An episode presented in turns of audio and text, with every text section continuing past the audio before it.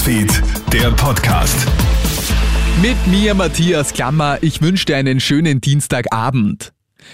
Gratis testen ja, aber mit monatlichem Limit. Gesundheitsminister Johannes Rauch hat heute die neue Corona-Teststrategie vorgestellt. Zuletzt hat es ja heiße Diskussionen gegeben, ob und in welcher Form man weiterhin Gratistests zur Verfügung stellt. Jetzt gibt es aber Klarheit. Rauch sagt, ab 1. April stehen für jeden Österreicher, die Österreicherin pro Monat fünf kostenlose PCR-Tests und fünf kostenlose Antigen-Tests zur Verfügung. Das ist grob gesagt in etwa ein Test pro Woche plus ein paar in Reserve. Das heißt, im Großen und Ganzen, wer einen kostenlosen Test braucht, der erhält ihn auch. Es wird aber auch Ausnahmen geben. So können sich beispielsweise Personen in Alten- und Pflegeheimen auch öfters pro Monat gratis testen lassen.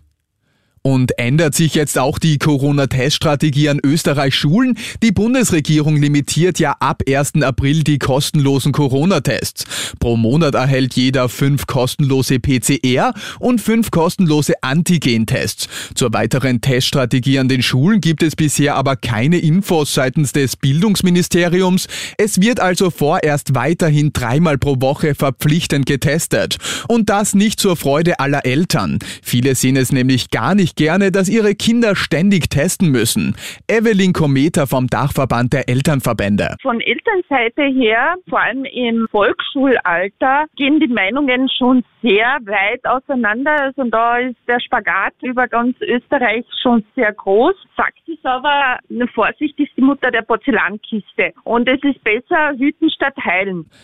Österreich muss raus aus der russischen Abhängigkeit. Gesundheitsministerin Leonore Gewessler hat heute Vormittag klargestellt, dass Österreich möglichst rasch eine Energieunabhängigkeit von Russland erreichen muss. Dafür gibt es Möglichkeiten und dafür muss man jetzt auch Geld in die Hand nehmen. Gewessler sagt, diese Abhängigkeit von russischem Öl und Gas das ist eine Gefahr für unsere Freiheit. Und deswegen gerade jetzt und umso mehr raus aus Öl und Gas. Und das gelingt uns, indem wir heimisch Energie erzeugen, unseren Strom, unsere Wärme selbst produzieren.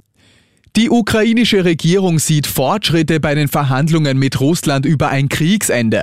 Die Gespräche seien konstruktiver geworden, sagt der ukrainische Präsidentenberater Ihor Schofkawa heute der Agentur Union zufolge. Während in den ersten Runden Russland die ukrainischen Positionen nicht anhörte, wird von russischer Seite nun in einem anderen Ton gesprochen, so Schofkawa. Beide Seiten verhandeln seit gestern per Videoschaltung. Ein wirklicher Durchbruch könne aber erst durch ein ein Eingreifen der Präsidenten Volodymyr Zelensky und Wladimir Putin erreicht werden.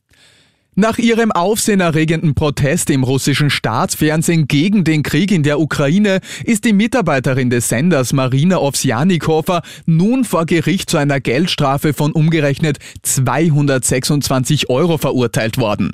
Zunächst machen sich viele Sorgen um die Frau, da sie stundenlang als verschwunden gilt. Jetzt ist sie wieder aufgetaucht und muss sich wegen der Organisation einer nicht erlaubten öffentlichen Aktion verantworten.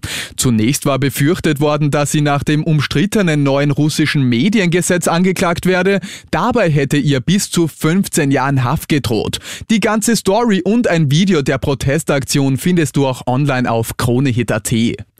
Und angesichts der explodierenden Benzinpreise hat ein Kellner in Frankreich sich kurzerhand entschlossen, statt mit dem Auto mit einem Pferd zur Arbeit zu pendeln.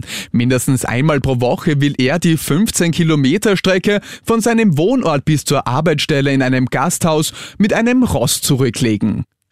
Und das war's schon wieder mit den wichtigsten Infos bis jetzt. Den nächsten Podcast und das nächste Update gibt's morgen früh von Jeremy Fernandes. Ich wünsche dir einen schönen Abend. Krone Hits, Newsfeed, der Podcast.